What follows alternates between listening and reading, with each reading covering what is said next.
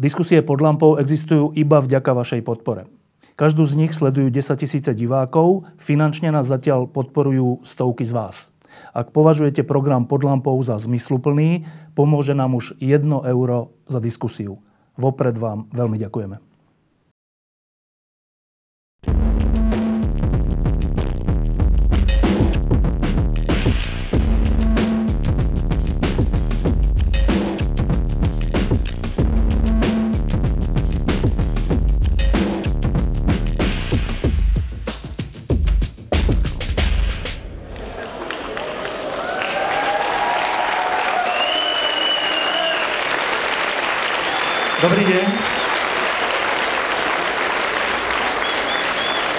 Dobrý deň. Ehm,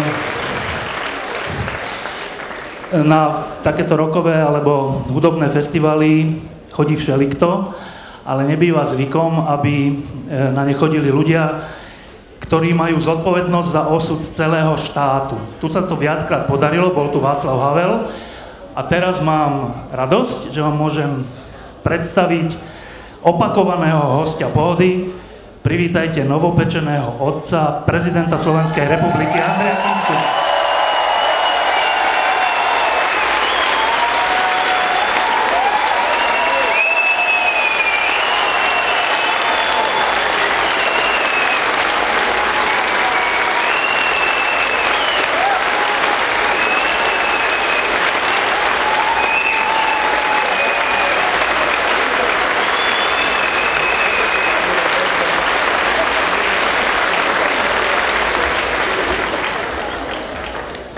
Ahoj, Andrej. Ahoj. Tvoji spolupracovníci sú veľmi e, starostliví a keď sa blížil tento deň, tak sa ma snažili dovolať.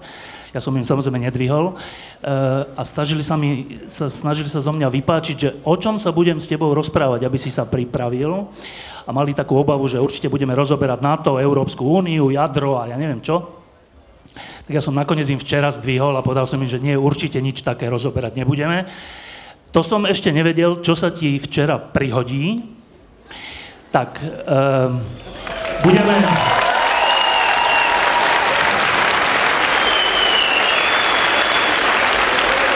Vzhľadom, vzhľadom k tomu, čo sa ti prihodilo, budeme na neho dobrí. Dobre? Tak, Prvý dobrý skutok je tento. Ja ešte nemám deti, som sa na to nezmohol. Ale išiel som, musím ti niečo darovať, respektíve tvojmu dieťaťu a našiel som, nemali pampersky, to je zaujímavé ináč, ale mali niečo takéto, že baby sanft, neviem čo to je, ale je to pre malé deti, tak to je pre Martina. ďakujem, ďakujem.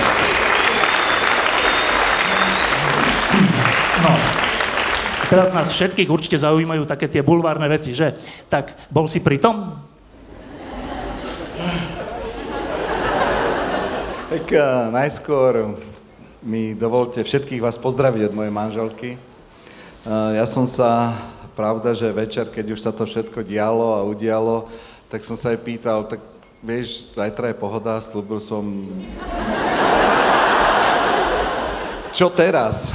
Mám ísť, či mám ostať s tebou? A ona mi hovorí, vieš čo, toľky ľudia ťa čakajú, nesklam ich, choď a všetkých ich odo mňa pozdrav. Takže...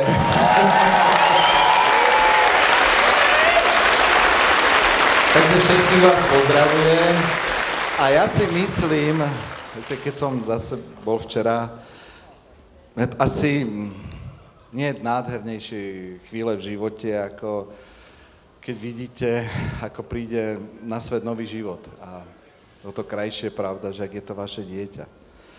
A ja si myslím, že možno by sme mohli dať taký spoločne jeden taký, taký malý potlesk, ale malý potlesk nie mojej manželke, ale každej jednej mamine, každej jednej žene, ktorá tak ťažkú a obrovsky náročnú vec, ako je pôrod, zvláda s takouto bojovnosťou a chuťou odozdať celú seba v prospech svojho dieťaťa. Tak podľa mňa jeden obrovský potles všetkým maminám. Klobúk dolu.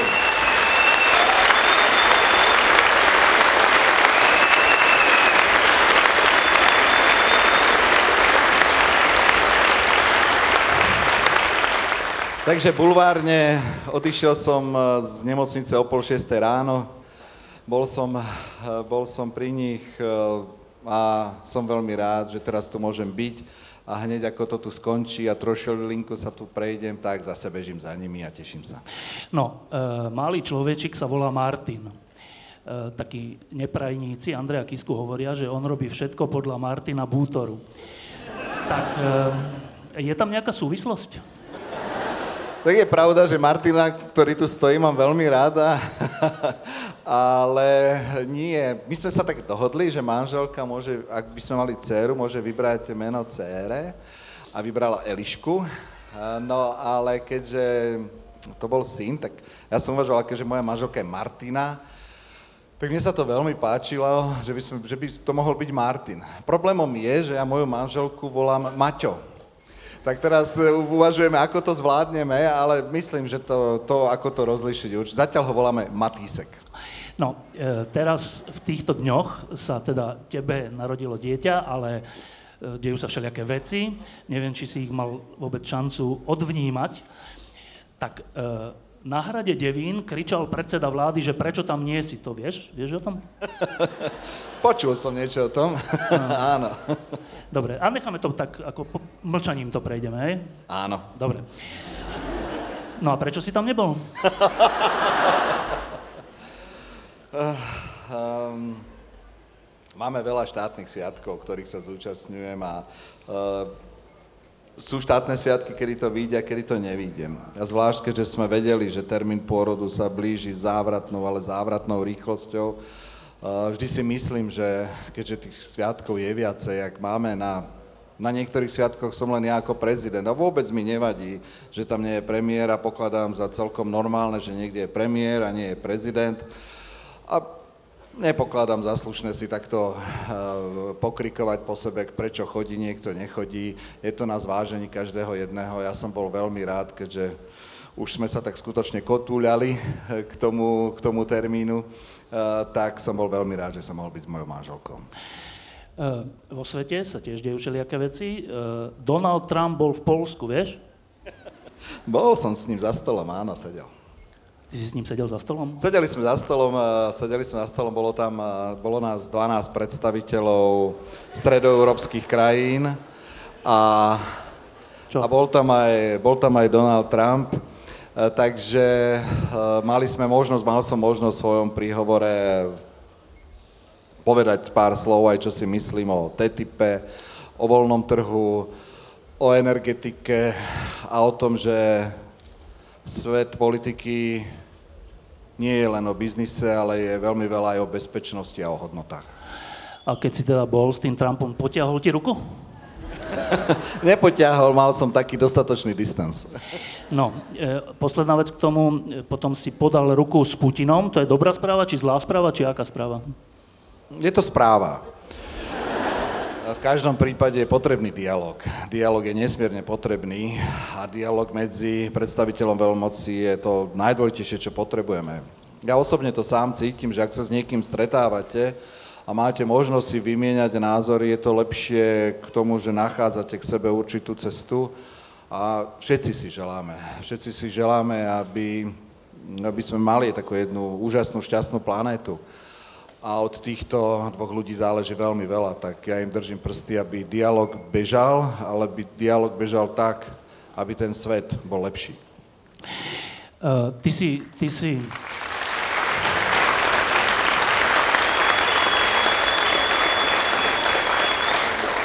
si teraz v takom zvláštnom rozpoložení, ale vlastne celý život si v zvláštnom rozpoložení, ale teraz zvlášť, lebo na jednej strane máš vysokú verejnú funkciu, najvyššiu ústavnú funkciu na Slovensku a na druhej strane máš jednodňové dieťa. Ehm, a teraz to má troška ľudsky, že ty vôbec vnímaš v týchto dňoch a týždňoch, že si prezident? Ale áno, nedá sa. Aj tu som. som tu ako prezident. Uh, nie je jednoduché. Nie je jednoduché sklbiť to, ako si človek ideálne predstavuje svoj život. Ideálny život je, že človek je aj vzorným otcom a ideálne je, ak môže sa aj 100% odovzdať svojej práci. To žiaľ z pohľadu prezidenta nie je vždy jednoduché a mňa tak trošku mrzí, že sa nemôžem mojej rodine venovať až tak, ako by som si možno želal, ale aspoň určite teraz toto leto by som veľmi rád, veľmi, veľmi rád bol s mojou rodinou čím viac, aby som pri tom pri dvoch tých väčších aj pri tom malom Martinkovi mohol skutočne byť každú možnú chvíľku. Byť v tej e, vrcholovej politike je často nepríjemné, lebo to, ako sa tam ľudia k sebe správajú, býva aj hnusné. E, sám to zažívaš posledné roky. E, povedia ti, aby si lietal leteckým špeciálom a potom ti vyčítajú, že lietáš leteckým špeciálom. To je výborné kričia, že máš byť na devíne, ale keď tam chce byť druhý ústavný činiteľ, tak toho tam zase nepustia. Tak sú to strašne také intrigánske hry a je to taký škaredý svet, aspoň takto zvonku. A potom máš manželku a deti a, a krásny svet. Um, nakoľko ťa ten hnusný svet mení? Hnusný svet podľa mňa nezmení nikoho, nikoho ani z vás, pokiaľ si za tým svojím stojíte. Človek musí robiť kompromisy, celý život je trošku o kompromisoch. Život nie je ani biely, ani čierny, život sú také otiene, otiene šedej. Ale sú veci, ktoré, za ktorými by sme vždy mali jasne stáť. Vždy, každý z vás, každý z nás by mal mať postavenú hranicu, za ktorú by mal vedieť, že nikdy, nikdy pod ňu nepodlezie alebo ju neprekročí. A keď uh, takto žije, uh, tak sa to dá. Tak sa to dá, pretože vždy vo vnútri viem, že robím to najlepšie, ako, ako sa to dá. Vždy na záver toho dňa človek sám sebe stojí pred tým zrkadlom a kladie si tie otázky, robím to dobre, nebalo by to byť inak a e, nie je to jednoduché, ale svojich hodnôt by sme sa nikdy, ale nikdy nemali vzdať.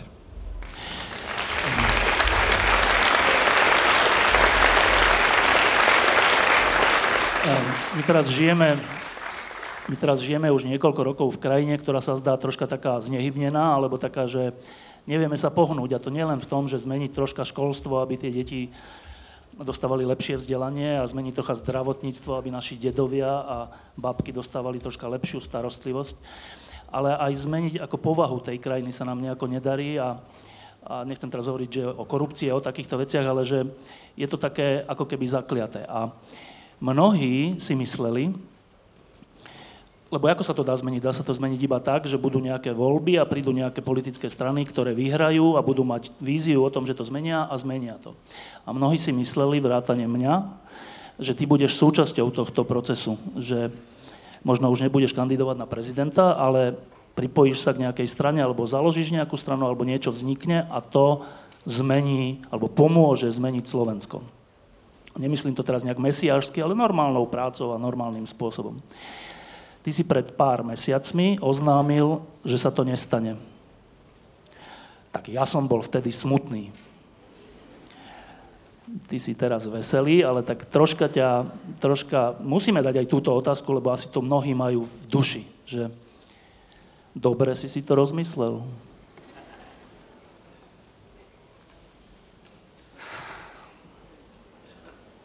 Hlavne, viete, keď sa aj teraz som sa tak v noci nad tým zamýšľal, keď som sa pozrel na toho malého Martinka a tak som si tak kládol tú otázku, ako to asi bude za 20, za 30 rokov.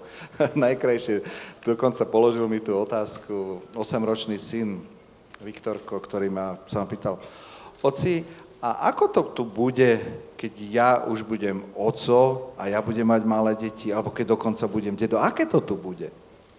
A tam človek cíti tú zodpovednosť, ehm, tú zodpovednosť za to, za tú našu krásnu krajinu. Nesúhlasím s tebou, že by sa naša krajina neposúvala dopredu. Ona sa posúva dopredu. Ona sa skutočne posúva. A ja to hlavne vidím na mladých ľuďoch, aj na týchto, ktorí sú tu dnes, na tých, ktorí sa vedia ozvať, keď chodím po školách a stretávam sa. Je tu, je tu nesmierne silné, zdravé jadro, ktoré, si má možnosť aj možno odísť, žiť vonku, chce tu žiť.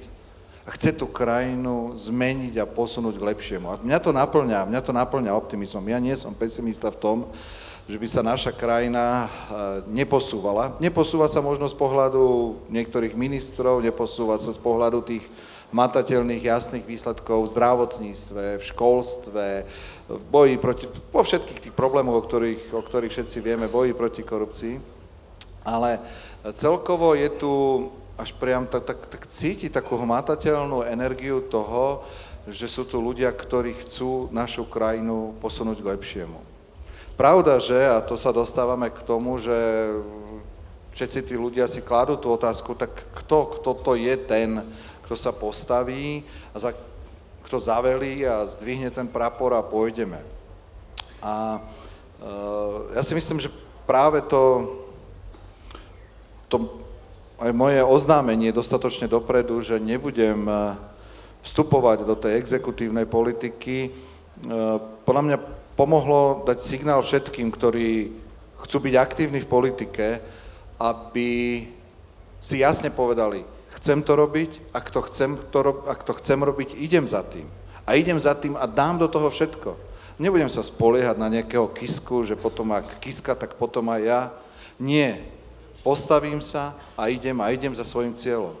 A veľmi pozitívne vnímam, že aj po tom mojom oznámení presne také, taká energia tu je, tí ľudia sú tu.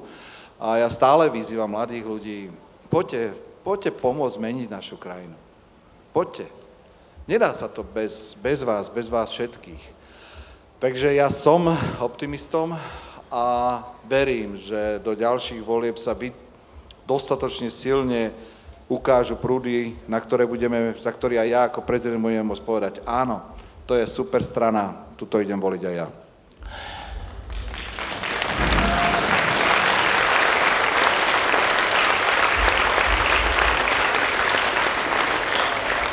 E, troška nám poodhal, že v konečnom dôsledku čo rozhodlo o tom, že si sa takto rozhodol?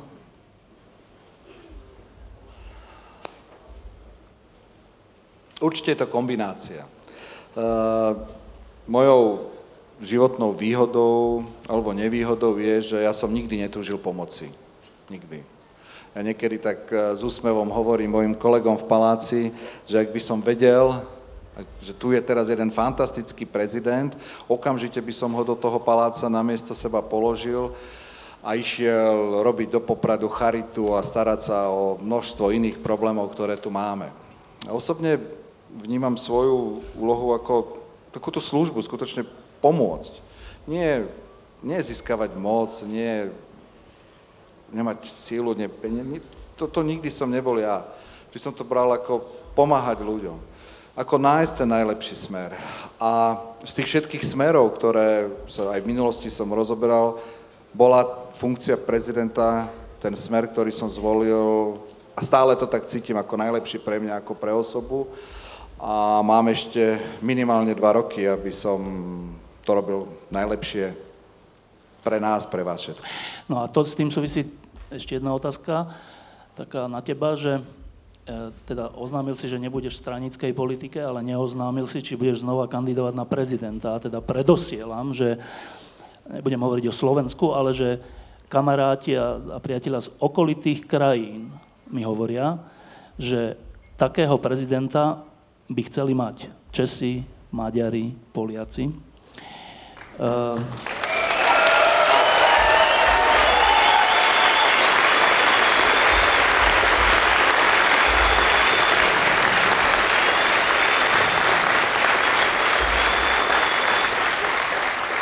A to nie je len tak.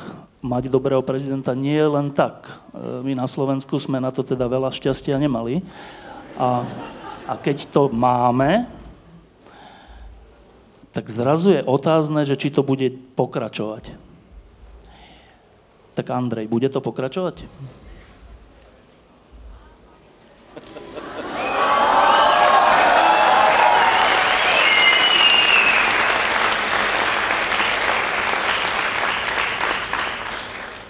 Pravda, že vie, že ti neodpoviem.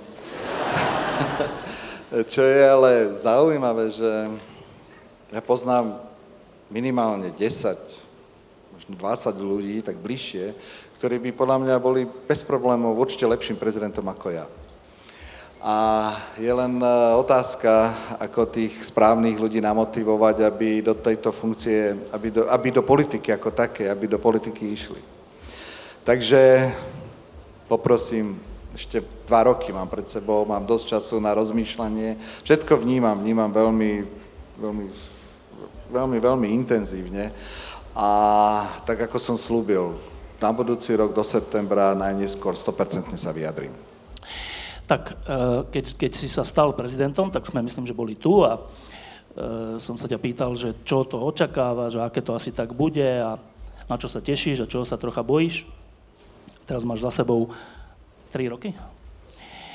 3 roky je už dosť dlhá doba na to, že už také začiatočnícke chyby človek odstráni, aj, aj už má menej trému, aj už vie lepšie rozprávať a všeli, čo sa naučí. A aj začne vnímať tú funkciu a to, to všetko, čo je s tým spojené, ten, celý ten svet. Tak troška nám podhal ten svet, že je, je to zaujímavý svet? Je to zaujímavý svet. Je to zaujímavý svet v tom, že som ako prezident môžem stretávať s úžasnými ľuďmi. Máme, nikdy som nevedel, akých máme špičkových odborníkov na Slovensku, kým som sa prezidentom nestal a nemal možnosť sa s nimi rozprávať. Je to čosi úžasné. Predstavte si, že chcete diskutovať o školstve, ako ho zmeniť. Sadnú si tam piati ľudia a napriek tomu, že možno mám nejakú predstavu o tom, alebo určite mám, ako to školstvo by, som, eh, chce, by sa malo meniť, tak napriek tomu, keď počúvate tých ľudí, tak vám až tak sánka padne od úžasu, akých špičkových ľudí máme. A to je v školstve, v zdravotníctve, v IT, v startupoch, v čomkoľvek.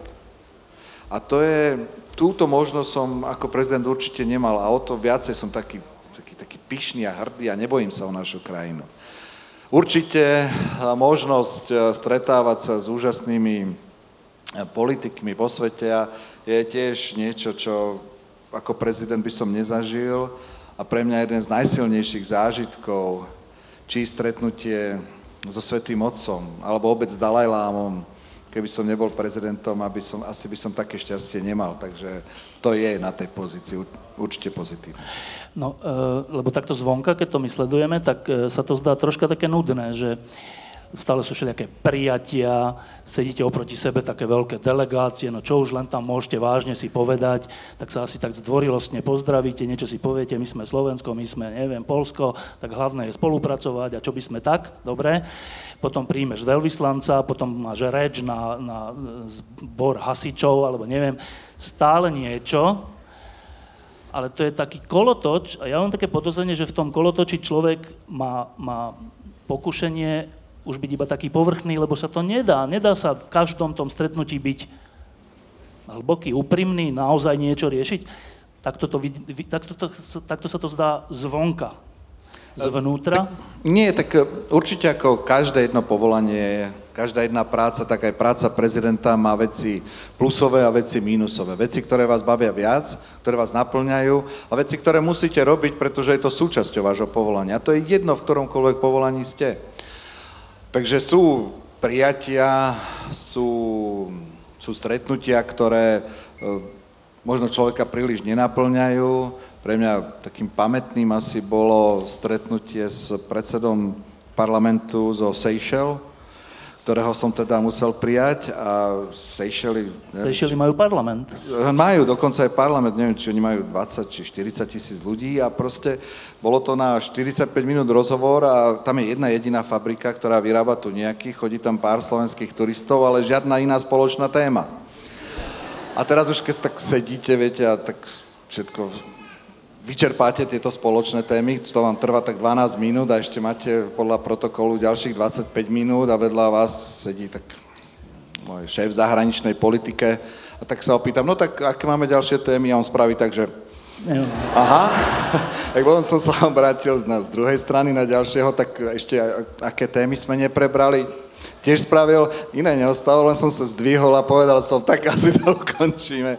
Takže sú niektoré stretnutia, ktoré nenaplňajú až tak obsahom, ale potom sú, a to je asi zaujímavé, aj teraz, keď sme boli v tej Varšave, veľa, veľa sme si napríklad podiskutovali, veľmi dobre si rozumieme s rumunským prezidentom. V Rumunsku začala skutočne s korupciou sa akože sekli po nej. Začalo to z vrchu a to je vždy. Ak chce sa niečo meniť, musí to, musí to chcieť, musú, musia to skutočne chcieť tí najvyšší. A keď sa to zavelí, tak potom to ide. Nezávisle od toho, aké sú zákony, musí tam byť obrovská ochota z vrchu to skutočne zmeniť a v Rumunsku spravil jednu úžasnú, úžasnú prácu v tomto smere. Bohatí podnikatelia, politici, ministri zrazu sa dostali do vyšetrovania, niektorí z nich aj do vezenia, skutočne najvyššie postavení ľudia. Takže a on bol pritom, takže sme, takže pre mňa takou najkrajšou na týchto oficialitách je práve tá časť, keď si môžeme možno pol hodiny v čakaní na nejaký fototermín rozprávať, čo nové s korupciou, čo, čo, čo bol ten najlepší krok, ktorý by sme si mali zobrať. Naopak, čo nevyšlo. Nesmierne veľa sa človek dozvie. E, ty si človek, ktorého poznám ako optimistu, naozaj, ako človeka, ktorý si myslí, že veci sa dajú a majú zmeniť.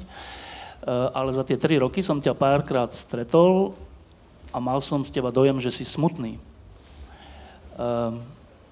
z čoho bývaš smutný? Som smutný. Často som smutný. A aj napriek tomu, že, teda, že som optimistom a verím tie veci, vidím tie veci pozitívne, ale um,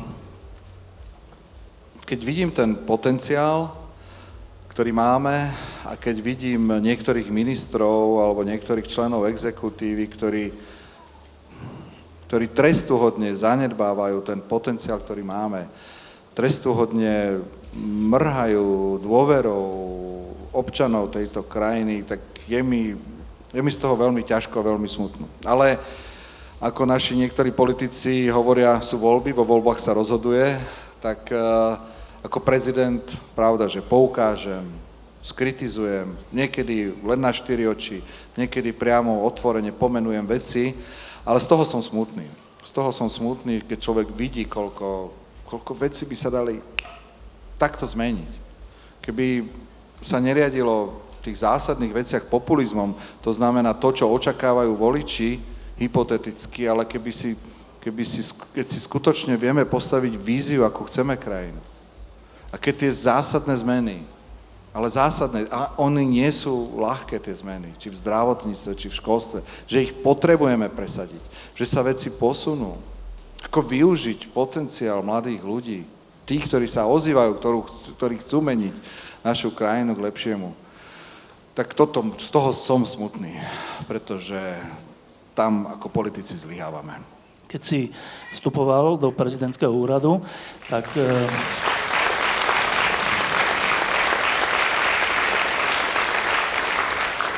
tak si do ňoho e, vstupoval so skúsenosťou človeka z podnikania a potom človeka z tretieho sektora alebo z charity.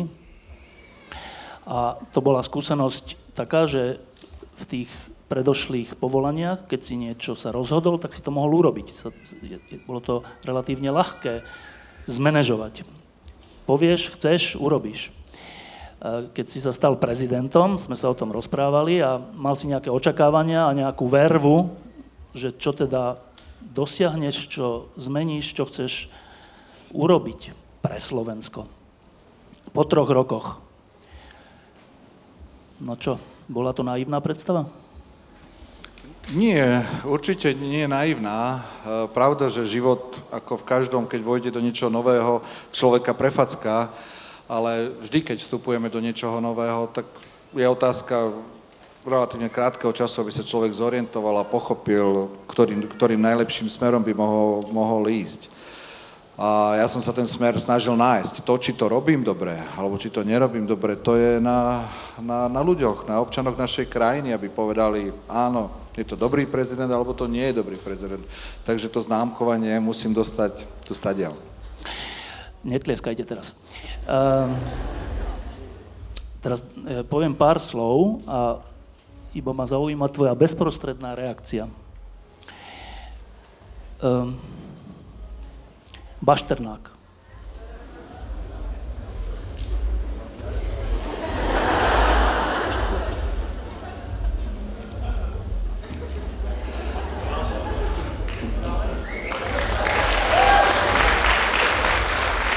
Hádam už bolo povedané všetko. Hádam už bolo povedané všetko. Ak niekto dnes povie, že predniesol koľko, 15 či 20 miliónov eur v hotovosti, to teda nie. Uh, tvoje lety a Robert Kaliňák. Veľké, sklam, veľké, veľké, také veľké sklamanie, lebo ako si povedal, ja som vždy ten človek, ktorý na začiatku Vždy verí ľuďom. Napriek tomu, že mi povedia mnohí, never, určite ťa podrazí, určite spraví niečo zlé. Ja som ten životný optimista, ktorý vždy na začiatku pristúpi k človekovi, aj keď o ňom veľa počul s takouto predstavou, však áno, máš moju dôveru a uvidíme, čo sa stane.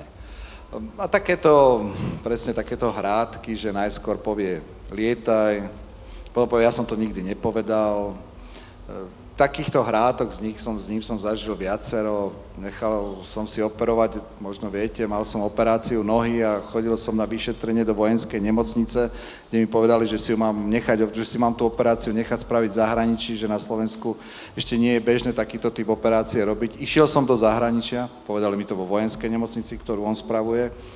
Na to eh, ministerstvo vnútra vydalo vyhlásenie, že predsa prezident sa mal nechať operovať na Slovensku. Taký ten imič vytvárať z prezidenta takého rozmaznaného, eh, rozmaznaného človeka tu silný bol a tých, tých takýchto fintičiek časom som pochopil, že spravil podstatne viacej a je to také sklamanie, ale to sklamanie, eh, to je to je súčasť politiky. Toto je súčasť politiky. Ale čo je pre mňa najväčším sklamaním eh, z tohto rezortu je také skutočné ich vnútorné presvedčenie. Tí ľudia skutočne si myslia, že u nás korupcia nie je. Vážne. Vážne, zač- sa to, ja mám niekedy pocit, že sa hýbeme v takých rôznych svetoch, že si sadnete, začnete rozoberať kauzy a náladu spoločnosti oni povedia, nie, to, to nie je tak. To, že ľudia nenahlasujú korupciu, tak to, že prečo nenahlasujú korupciu, nenahlasujú kvôli tomu, pretože neveria, že sa vyšetrí. Nie, že neexistuje. A keď človek nevidí tú úprimnú snahu z tých najvyšších miest tú korupciu riešiť, tak tá skepsa, to celé sa prenáša celou, celou našou krajinou, celou našou spoločnosťou. A najhoršie je, ak si tú chybu niekto nedokáže priznať. Všetci robíme chyby, a ja ich robím.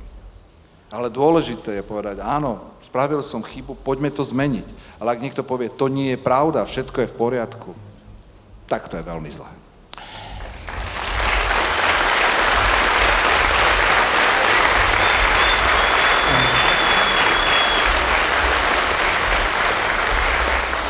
V tejto, v tejto súvislosti ďalší pojem. E, študenti a protikorupčné pochody. Ja som na nich hrdý. Hrdý som preto, lebo slušne, veľmi slušne, veľmi jasne povedali, čo im v našej spoločnosti vadí. A my práve potrebujeme počuť hlas mladých ľudí. Je to vždy, sú to vždy mladí, ktorí sú kritickí k spoločnosti. My, čo sme starší, už sa tak niekedy zvykneme, my počujem, potrebujeme počuť jasný hlas mladých ľudí. Žiaľ, dnešná doba je taká, že mnohí mladí ľudia si povedia, kašlem na to, ja pojem žiť do zahraničia, ja na Slovensku nebudem žiť. Ale nie, je tu, je tu to obrovské množstvo, ktorí tu chcú žiť, ktorí sú hrdí na našu krajinu a ktorých hlas je počuť. Mladí ľudia sú tí, ktorí robia zmenu. To vás prosím, robme tie zmeny.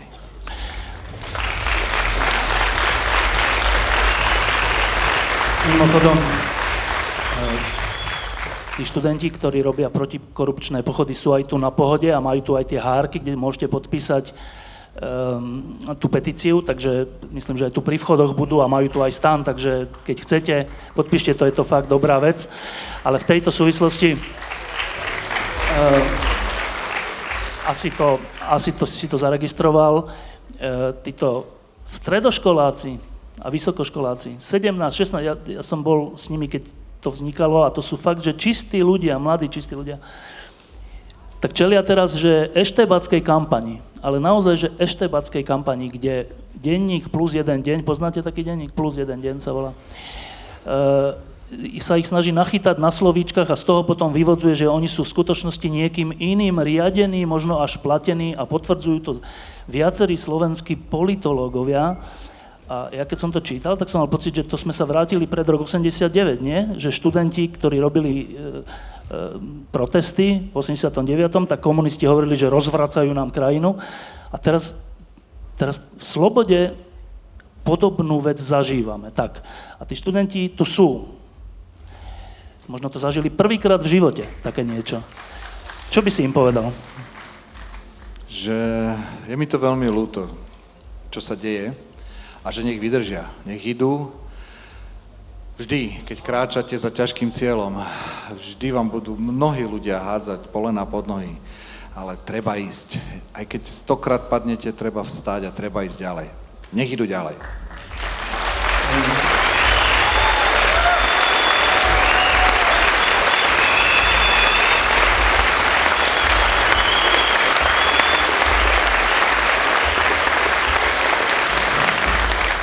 Žijeme teraz takú celkom ťažkú dobu, eh, aj čo sa týka vonkajších okolností. Eh, dlhý čas tomu dominoval pojem utečenci a ty si spomenul stretnutie s pápežom Františkom. Tak eh, keď sa povie pápež František, čo ťa napadne?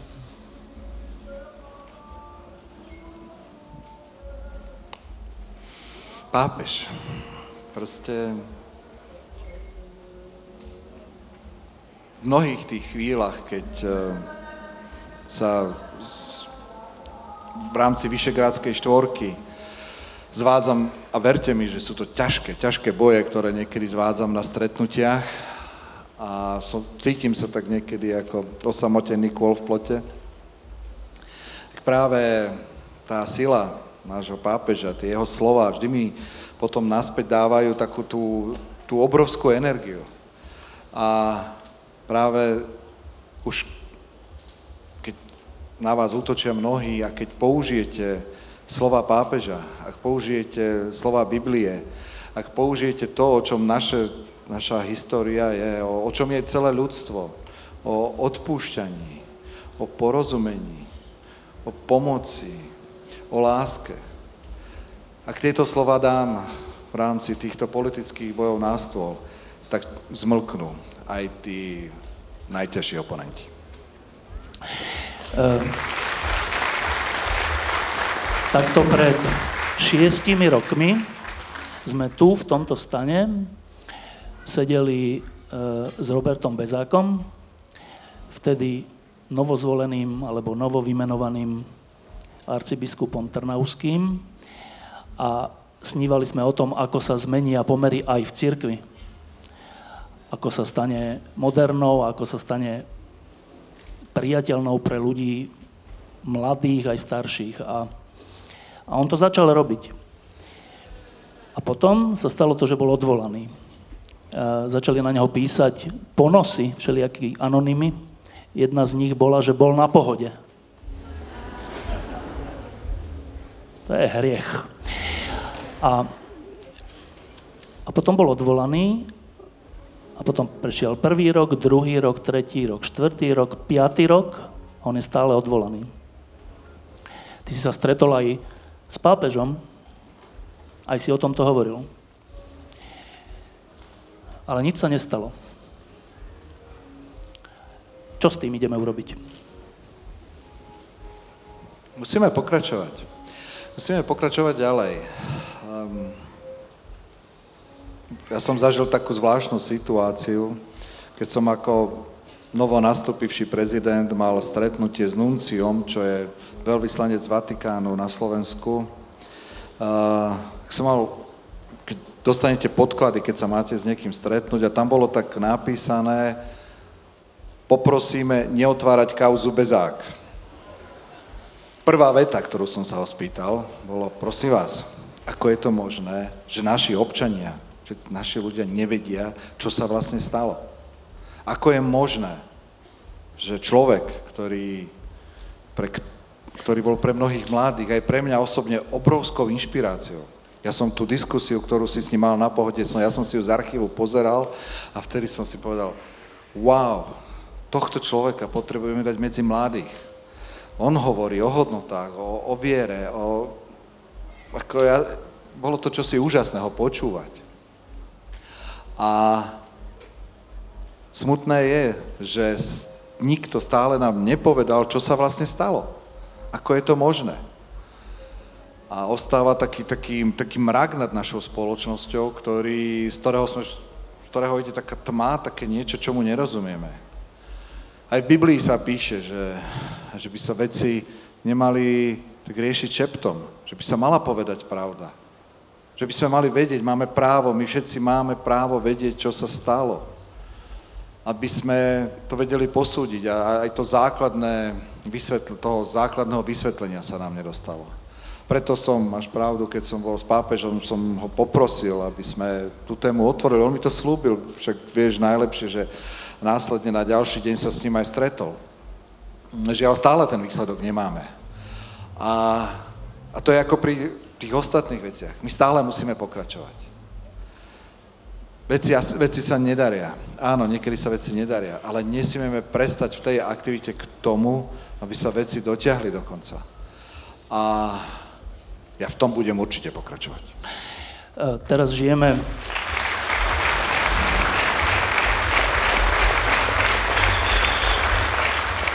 Teraz žijeme e, v takom svete, keď e, sa trocha šíri strach. Keď teraz budú dovolenky a pôjdeme autom alebo na letisko alebo tak, tak sa tak mimo dek budeme pozerať, že či niekto nemá nejaký čudný batoh alebo tak. A je to prirodzené, lebo na európskych námestiach a v európskych mestách sa udiali všelijaké útoky. To je úplne ťažká vec v tejto situácii hovoriť, že mali by sme pomôcť ľuďom, ktorí utekajú pred hladom, vojnou a tak. Úplne ťažká vec, lebo na jednej strane sú títo ľudia a na druhej strane je náš strach a často aj oprávnený strach. E, ty si na strane, že treba ľuďom pomôcť, aj keď máme strach. Rozumieš ľuďom, ktorí majú ten strach? Absolutne rozumiem. Absolutne rozumiem strachu. Absolutne rozumiem tomu, ak si dnes niekto kladie otázku, pôjdeme na dovolenku do Turecka alebo do Egypta, mali by sme tam ísť? v mojom okruhu sú ľudia, ktorí dokonca hovoria už ani do Paríža, ani do Bruselu, proste je strach. Žiaľ to možno práve teroristi chceli. Teroristi možno práve chceli rozosiať medzi nami strach. Ale ak, ja to často hovorím na tých asýrských kresťanoch, ktorí tu ku nám prišli na Slovensko, s ktorými som sa mal možnosť stretnúť. Keď chodím na školy, na stredné školy, na vysoké školy medzi mladých ľudí, tak im hovorím, Viete, ak by som vám dovedol tú mamičku s tým dieťaťom, ktorá mala 3 hodiny na to, aby utiekli zo svojho domova, ktorí keby tam ostali, tak by ich zabili, mala 3 hodiny na to. A keby som vám ich tu postavil a dal hlasovať, nemáme im pomôcť. Nie sme dostatočne úspešná, bohatá, moderná krajina. Nemáme dostatok sebavedomia na to, aby sme týmto ľuďom, ktorí, ktorí utekajú pred smrťou, pomohli? Ja som presvedčený, že drvivá väčšina, drvivá väčšina by povedala, áno, pomôžeme. Ukážme, my potrebujeme ukázať našu, nebojme sa ukázať našu dobrú, to naše, to naše dobré srdce, ktoré máme na Slovensku. A strach, bol si, bol si v Izraeli, uh, terorizmom tam žijú, žiaľ. Tam je terorizmus, na, tam sa na každý batoštek pozera, pozera s určitým strachom. Strach je o bezpečnosti. Musíme mať bezpečnosť, musíme sa naučiť túto novú situáciu zvládať. A teraz nechcem zachádzať do teoretických diskusí, koľko teroristických útokov bolo spáchané nie migrantmi, ale už potomkami, ktorí tu žili. Koľko je možno frustrácie v niektorých mestách z toho, ako žijú.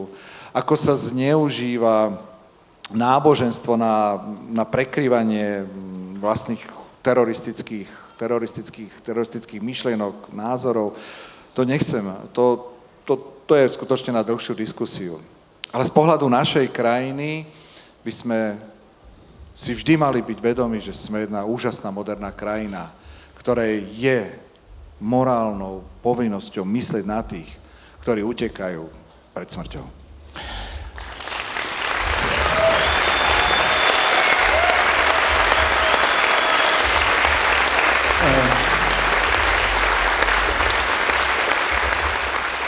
Ešte jedna otázka ešte jedna otázka taká k verejným veciam a potom už posledná taká osobná. Tak k verejným veciam je, e, my sme žili, my sme prežili e, väčšinu života počas komunizmu, e, kde, boli, kde bola táto krajina obohnatá osnatým drôtom a kto chcel utiec, tak po ňom strieľali alebo ho roztrhali psy pohraničiarské.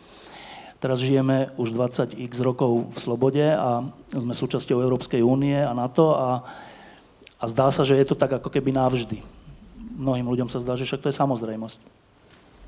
Lenže teraz sa dejú také veci, ktoré sa mi zdá, že to ohrozujú. Jednak Európa nevie celkom čo so sebou, Veľká Británia odišla z Európskej únie, všelijaké krajiny majú čudné vlády, Česi si zvolia znova Zemana asi, a Slováka Babiša, výborne, e, Poliaci a Maďari tiež sú zvláštne krajiny, hoci to boli naozaj hrdinské krajiny v odpore voči komunizmu. E, v Česku uvažujú, že urobia referendum o vystúpení z Európskej únie. Proste v takomto svete žijeme. E, keď ty rozmýšľaš o tom, kde by malo Slovensko patriť v tomto rozburácanom svete, máš na to odpoveď? Myslím, že odpoveď je jasná. Asi všetci chceme žiť v jednej slobodnej, demokratickej, úžasnej Európe.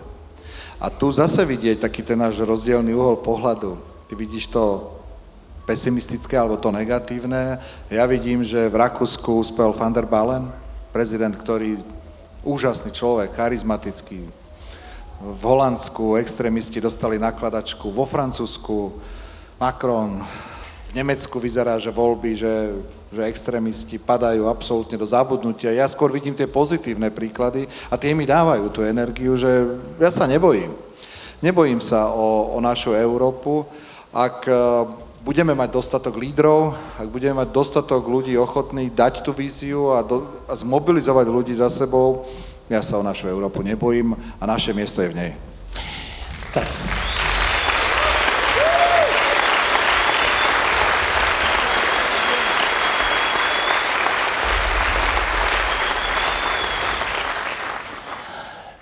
Posledná otázka je jednoslovná a teda niečo o tom povedz. Tak keď teraz poviem Martin.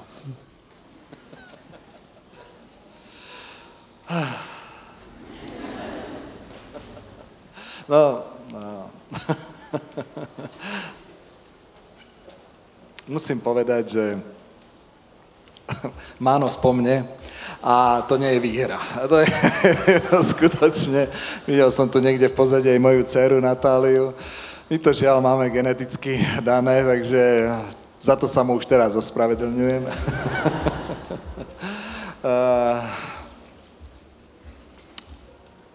Nesmierne sa to ma, už sa teším, teraz mi posielala, keď som tu prichádzal, manželka fotkom sa dokonca tak z hodiny na hodinu teraz mení, ako sa tak vyrovnáva po tom pôrode tak, tak zrazu taký je taký... Mm, teším sa. Teším sa.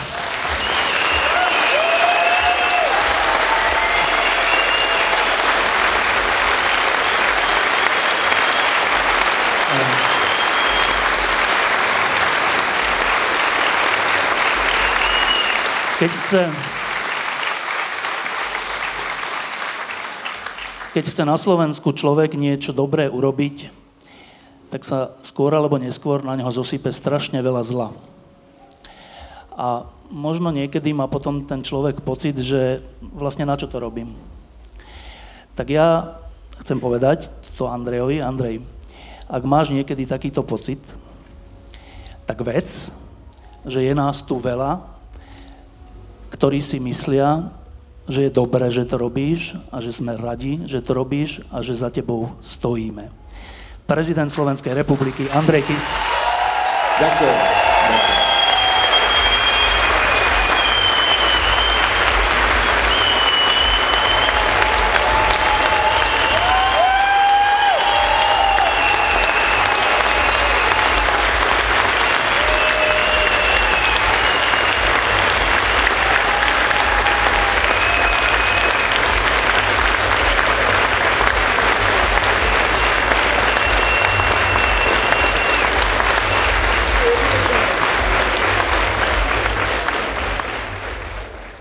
Diskusie pod lampou existujú iba vďaka vašej podpore. Každú z nich sledujú 10 tisíce divákov, finančne nás zatiaľ podporujú stovky z vás. Ak považujete program pod lampou za zmysluplný, pomôže nám už 1 euro za diskusiu. Vopred vám veľmi ďakujeme.